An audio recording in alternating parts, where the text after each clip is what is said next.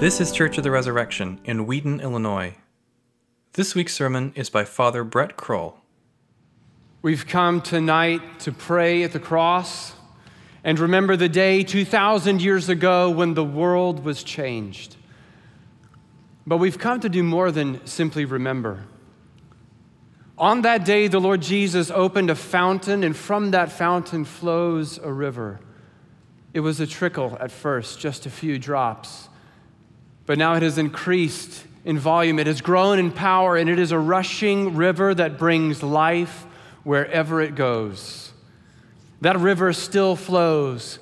That fountain is still open. We've come to do more than remember tonight. We've come to drink and be healed, to be set free, and to have new life given to us.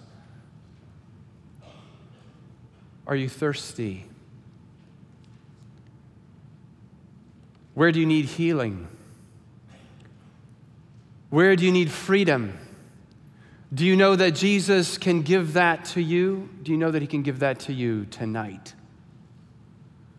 On that day, 2,000 years ago, the world was changed. And because of that day, your life can be changed today. So, are you thirsty? Are you desperate for the power of Jesus? I love the story of the blind man who sat by the road, and as he heard that Jesus was coming, he cried out, Son of David, have mercy on me. And the crowds shushed him. They said, Be quiet, you're making a ruckus. But he cried out all the more, and he was unashamed to make a ruckus because he was desperate for the power of Jesus, and therefore Jesus was unashamed to come to him and say, What do you want me to do for you? I remember a time when I was that desperate. It was 15 years ago, and this is a good story because it's a Holy Week story. It's a Church of the Resurrection story. At the time, I was not going to Resurrection, but I'd been hired to play trumpet at this thing called the Easter Vigil, which was a four hour service on Saturday night before Easter Sunday. The church I was going to didn't have a service like that. Can you imagine? So I was, I was free to come and to play trumpet, and that was the first service that I ever came to at, at Resurrection 15 years ago. Now, this was a season in my life, it was the low point of my life. Without a doubt, it was the worst time of my life. And a big part of that reason was earlier that year, I'd been in a relationship that I thought was going to marriage. Indeed, we were talking about marriage, but the closer we got to marriage, the more she realized, I don't want to be with Brett, I want to be with someone else whom I loved more. Someone she had dated the previous year. And the more she got to know me, she realized I wasn't him and what she wanted was him. And for the rest of the story, I'll call him him.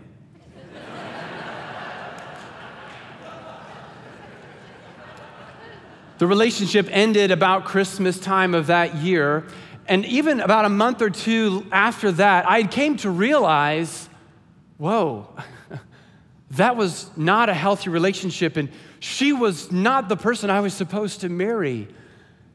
And I actually was greatly relieved that I had dodged a pretty big bullet.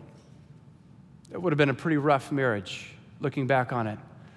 And a month or two in, I, I was able to see that with clarity, and yet there was something in me that was bound up tight, not free. There was pains from the wounds of the heartbreak, yes, but there was a deeper bitterness. And there was a heaviness that was on me. And even though I was clear I wasn't supposed to be in that relationship, I'm actually glad it's over now. I couldn't get free of the bitterness. It was consuming me. And I knew that something was wrong because I thought about her and I thought about him, and I said, Well, if they're going to be in heaven, I don't think I want to be there. And I knew that that meant something was wrong. I'm glad we can laugh about this now. It was deeply troubling to me. I genuinely didn't want to go to heaven if they were going to be there. Then I found out, fast forward now to Holy Week, I found out that she was going to be at Resurrection for Vigil that year. And I found out that he was also going to be at, at Vigil that year. And more than that, he and I were playing on the music team together.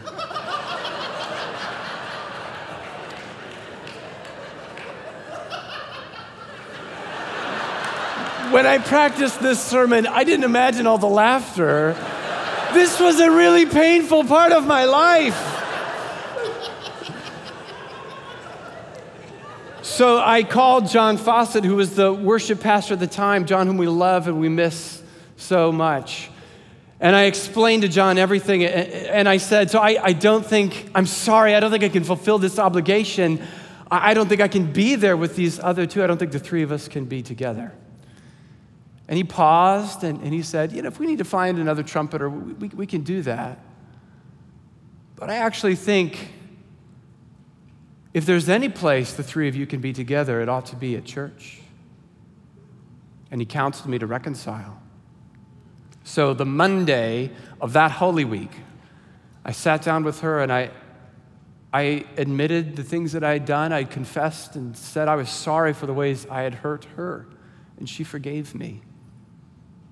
And then she acknowledged the ways that she had hurt me, and I forgave her. And then I went and I found him and I said, let's, let's have a conversation. And there we were sitting across the table from one another. And at one point he said, Man, when you started dating at the beginning of the year, I hated your guts. And I looked at him and I said, Man, when everything was falling apart and I knew you were the reason, I hated your guts. And I tell you the truth, I know what Jesus means when he says, If you hate, you are a murderer. I am a forgiven murderer. I tell you the truth. Because if I could have gotten away with it, there was a time where I would have killed him. Yet we confessed our hatred for one another and forgave one another and prayed for one another. And I tell you the truth, there was a lightening of, of this heaviness. It was lifted off of me. The bitterness was gone. I was healed. And we even prayed for one another and laughed together, and there was a bond of affection. Indeed, when I started coming to Res just a year or two later, we were in a prayer group together. And I walked away. I loved him. And at one point in the conversation, we, we looked at each other and we said, There is no earthly reason we would be doing this and having this conversation except for the power of the cross. And I walked away with a light heart and rejoicing not only had I been set free, but also my whole life I had heard about the cross. My whole life I'd been taught about the gospel, but now for the first time I understood its power. And I walked and I said, The gospel's real and the cross is powerful. There was a fountain that we drank deeply from that Holy Week, and we were set free and we were healed. So I know the power of the cross for healing. According to the Gospel of John, the last words of Jesus were, It is finished. And it says that Jesus, knowing that all was now finished, also could be translated, now everything had been accomplished. He had spoken the words that his Father had given him to speak, he left nothing unsaid. He had done all of the works that his Father had given him to do to accomplish his mission, but even more than the words and the works, he had lived the perfect life of obedience that ena- enabled him to be the perfect sacrifice that could take away the sin of the world. His whole life, he had said yes to God. Never once did he say no. He had said no to temptation. Never once did he say yes. And now, as he's preparing to give his last breath, he understands as soon as I give away my last breath that it's truly done. I've passed every test, I've lived the life of perfect obedience. Can you imagine the joy and the relief and the declaration of power when he declared it was finished? I lived the perfect life. I now have become the perfect sacrifice that alone can atone for the sins of the world. He gives up his breath, he dies. And then some moments later, the soldiers come to break the legs of the criminals on the cross so that they would die quicker. But then he, they see he is already dead. But just to be sure, it says one of the soldiers pierced his side with a spear and at once there came out a flow of blood and water. This was the fountain that was opened up, a river of life that began to flow. There is a prophecy in the book of Ezekiel that beautifully illustrates and is meant to tell us more of what this moment at the cross and the piercing of the side and the flow of blood and water, what is actually happening in the Spirit. So I'm going to read to you from Ezekiel 47. Now, Ezekiel was a prophet in the exile when the, Jerusalem and the temple had been destroyed. And yet, the last chapters of the book of Ezekiel, he's brought back in a vision to a new, renewed, rebuilt Jerusalem and a new temple. And the angel leads him to the east side of the temple. And behold, water was flowing out from below the threshold of the temple toward the east, for the temple faced east. The water was flowing down from below the south end of the threshold of the temple, coming from the altar. Now let's pause there. What does this have to do with Jesus and the cross? Well, remember that Jesus said many times that the true temple was himself. So here there's a vision of a temple, but we know that Jesus hanging on the cross is the true temple. Also, this tells us that this temple faced east and the flow of water came out of the south side of the threshold. If you're facing east, south is to the right. And even though the Bible doesn't tell us this, earliest Christian tradition is that Jesus was pierced on his right side. So we see out of this temple, out of the right side of the front entrance, a flow, a trickle of water.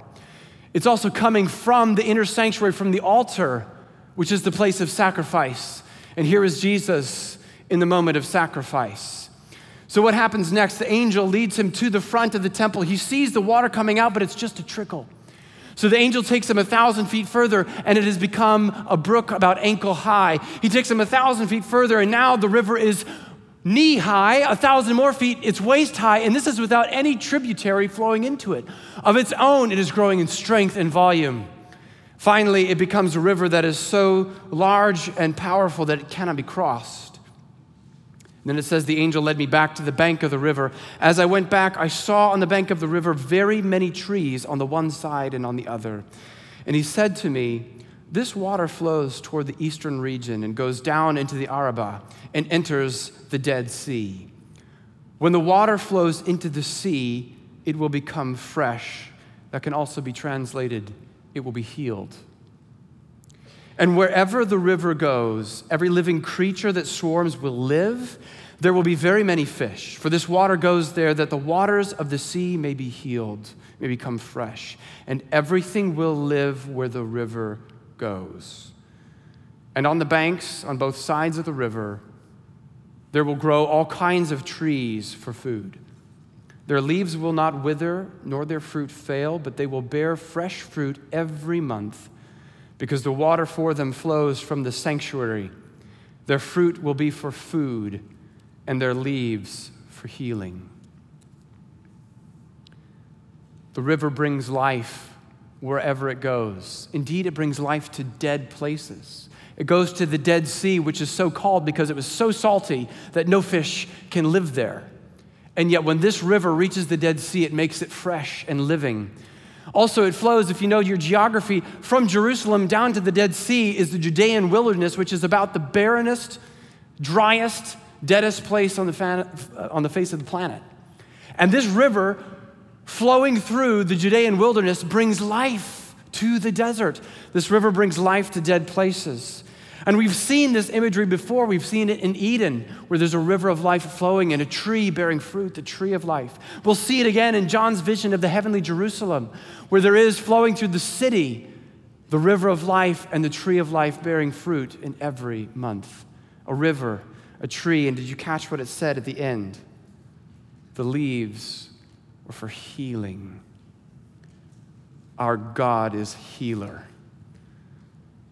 And on the cross, Jesus opened a fountain of healing that indeed has the power to heal the whole world.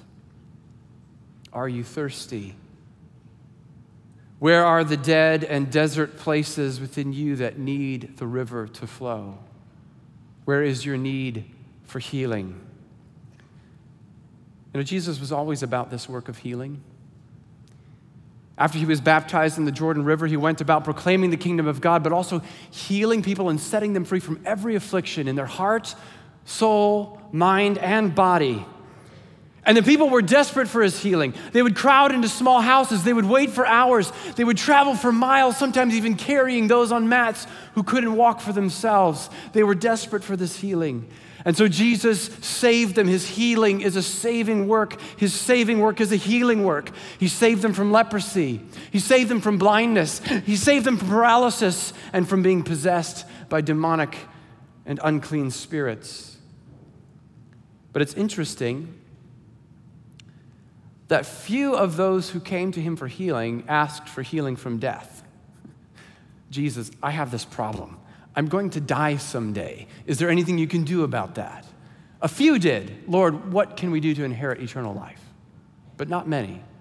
Fewer still came to Jesus and said, I have this sin problem.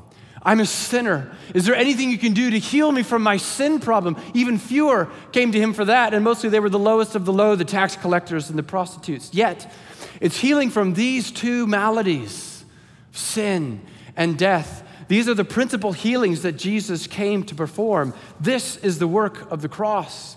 And back to the passion narrative as John records it. He's pointing to this very fact when he quotes those two scriptures at the end, when he says, The bones will not be broken. That's a passage from Exodus. And they will look on the one whom they have pierced. That's from Zechariah. And it's telling us that the work of the cross is to bring healing from sin and death. Here's how the Exodus passage, none of the bones will be broken. It's from the Passover. Israel was being delivered from Egypt, and the last and final plague was the plague of the death of the firstborn. God was going to send death upon Egypt. And he instructed the Israelites take a lamb, sacrifice the lamb, and put its blood on the doorposts of the home. And when death comes and sees the blood, death will pass over, and no one within the home will be touched by death. You'll be saved from death. So there's nothing inherently powerful about Jesus' bones remaining intact. What John is doing is he's saying this signifies that Jesus is the Passover lamb and that by his sacrifice we are saved from death. He quotes also from Zechariah and anytime you see a quotation in the New Testament of something that's in the Old Testament, it's a good idea to, to go back to the Old Testament and read not only that verse, but read the verses around it as well. And oftentimes you'll find something very important and very surprising. So it is with this Zechariah quotation. You go back to Zechariah and you see it says, They will look upon him whom they have pierced and mourn for him as for an only child. But then you read just a few verses down and it says, And on that day, a fountain will be opened in Jerusalem for the people of God, and it will be a cleansing from sin and uncleanness. So, John, by including these two quotations, he's saying the real work of the cross and the healing, the ultimate healing, more than leprosy, more than blindness, that Jesus came to do was to heal us from death and to heal us from sin. And indeed, when we talk about the gospel, this is the gospel that by the sacrifice of himself, Jesus forgives all your sins for all time and gives you the gift of his love. And secondly, that by his death, he has rescued you from eternal death and has given you the gift of eternal life with him. Now, I don't know if on a night like tonight on Good Friday, if there will be anyone here who has never given your life to Jesus. But in case there is, I want to speak to you right now. If you've never admitted that you were a sinner, that you've done wrong, if you've never asked Jesus to forgive your sins, if you've never asked Him into your heart and to be Lord of your life, do you know that Jesus wants to come into your life tonight? You can do that tonight. So, on that Holy Week 15 years ago, I didn't need a healing from leprosy. I didn't need a healing from blindness or paralysis. I needed a healing from the sin of hatred and the bitterness that it had wrought in my life and how it had made an enemy of one who was my brother. And the three of us, we needed a healing from the ways that my selfishness had damaged them and, and their selfishness had damaged me and, and all around the damage that our sin had caused. And the end of the story is, is beautiful because that vigil, at the passing of the peace, the three of us found one another, very intentionally so. We found one another and we offered peace. And it was the most meaningful peace I've ever given and received. It was beautiful. And we drank deep from the fountain that Holy Week. And it may be that you're here tonight and you need to drink for the same reason. For you, perhaps at stake is a friendship, your marriage, extended family relationships. They'll give you this warning without being willing to admit where you've gone wrong, without being ready to ask forgiveness, and without being ready to extend forgiveness, there will be no healing. So come prepared for those things. Or it may be that you need a healing, not from the problem of sin as much and the damage it has caused. It may be that you need healing and freedom and release from the power of the spirit of death. Indeed, as I was praying in the last few weeks about this night, I had a strong sense from the Lord. I felt like He was saying to me, I'm like a champion warrior. And on the anniversary of my great defeat, my great conquest of death, I want to do battle with the spirit of death again. I felt like He's been laying on my heart that there is a battle that He wants to do tonight and set free those who are, again, under the power of the spirit of death. Now, to be sure, death and his comrade, the spirit of destruction or the destroyer, who in Revelation is called Apollyon, death and Apollyon have no real power. And it is helpful to think of them as personified beings with power, with agency, with will. The power that they have is not a real power. That's where we say the work of the cross was final. It is finished. But they have power when we give them power. And we give them power when we believe their lies or when we give in to fear. And that's why there are many of you here tonight who are living under the power of the spirit of death or the power of the spirit of Apollyon. And the Lord wants to set you free. He wants to do battle again with the spirit of death. Because now that the cross has happened, when we name the lies that we're believing and when we renounce them and declare the truths and cling to the cross, and when we drink deep from the fountain and we receive the spirit of life, there is no power that death or Apollyon can have ultimately over anyone who claims the power of the cross. Now, here are some of the lies that might give you a clue that you are living under the thraldom of either the spirit of death or of Apollyon. When you believe things and say things like, I am no good, I am worthless, God does not really love me, no one really loves me, I'm unwanted, I will always be rejected, I should be destroyed, I deserve to die it would be better if I were not here or had never been born. There's no hope for me. There's no hope for anyone. There's no life in God. It will never get better. In Jesus Christ, none of these are true. They are all lies. But in believing these lies and others like them, we put ourselves under the power of the spirit of death. We put ourselves under a cloud of despair and any time that you have despair at work in your life, in the corners of your life, even a little amount of hopelessness, a sense of hopelessness, that's despair. That's the work of the Spirit at death. Ultimately, it leads to suicidal ideation, self hatred, self harm, and depression. The work of the Spirit of death is to make all of life seem like death so that we despair and we believe that life is not worth living. And when we believe that lie, it's no wonder that we look for escape. Of course we would. Who could live under that pressure, that burden?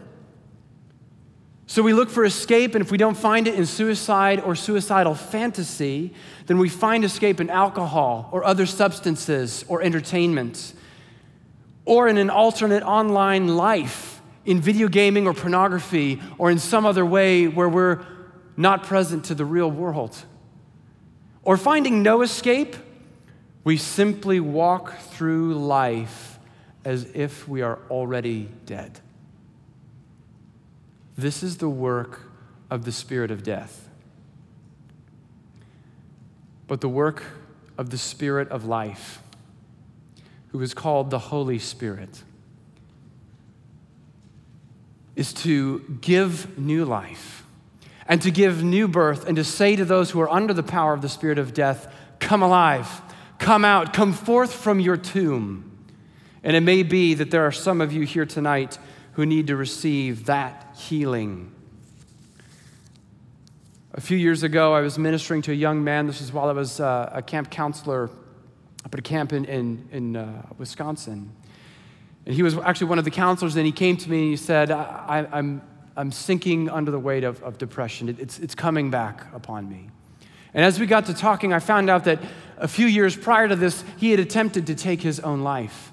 And I turned to him and I said, Have you ever told God that you were sorry for that? Have you ever repented of that? And he looked at me and he said, I didn't know I could. I said, Yes, you can. And he prayed the simplest, most beautiful confession God, I'm, I'm sorry that I rejected the gift of my life. I'm sorry I didn't see it for the beautiful gift that it is. He asked forgiveness. And then I prayed for him what to me was just a pretty normal prayer, felt like to me. And after it was done, he said, Whoa, that was so powerful. I've never felt God so strong and so near. And I said it had nothing to do with my prayer and everything to do with your confession. Because in your confession, you threw off the power of the spirit of death and you welcome the spirit of life to give you life. Now, if you're struggling with depression or suicidal ideation, you also need the help of counselors and therapists and those in the mental health profession. That's part of your healing. Don't miss out on that. But don't miss out on the power of prayer and what will happen tonight at the cross, and the power of confession, repentance, renunciation, and asking the Spirit of life to fill your life. So, whatever your healing need may be tonight, maybe it's around forgiveness of sin or a cleansing from the damage that sin has done in your life. Maybe it is a healing and, and a freedom and release from under the power of the spirit of death or of Apollyon, the destroyer. Or perhaps it is something like leprosy, blindness, paralysis. Maybe there is a physical need that you have, and that's what you're going to come for healing for tonight. The Lord Jesus was more than happy to heal those maladies as well. Whatever your need, come, drink from the fountain. Whatever you do, don't leave here tonight until you have. In the name of the Father, and the Son, and the Holy Spirit. Amen. Thanks for listening. Our vision at Church of the Resurrection is to equip everyone for transformation. As part of that vision, we love to share dynamic teaching, original music, and stories of transformation. For more of what you heard today, check out the rest of our podcast. To learn more about our ministry, visit churchres.org.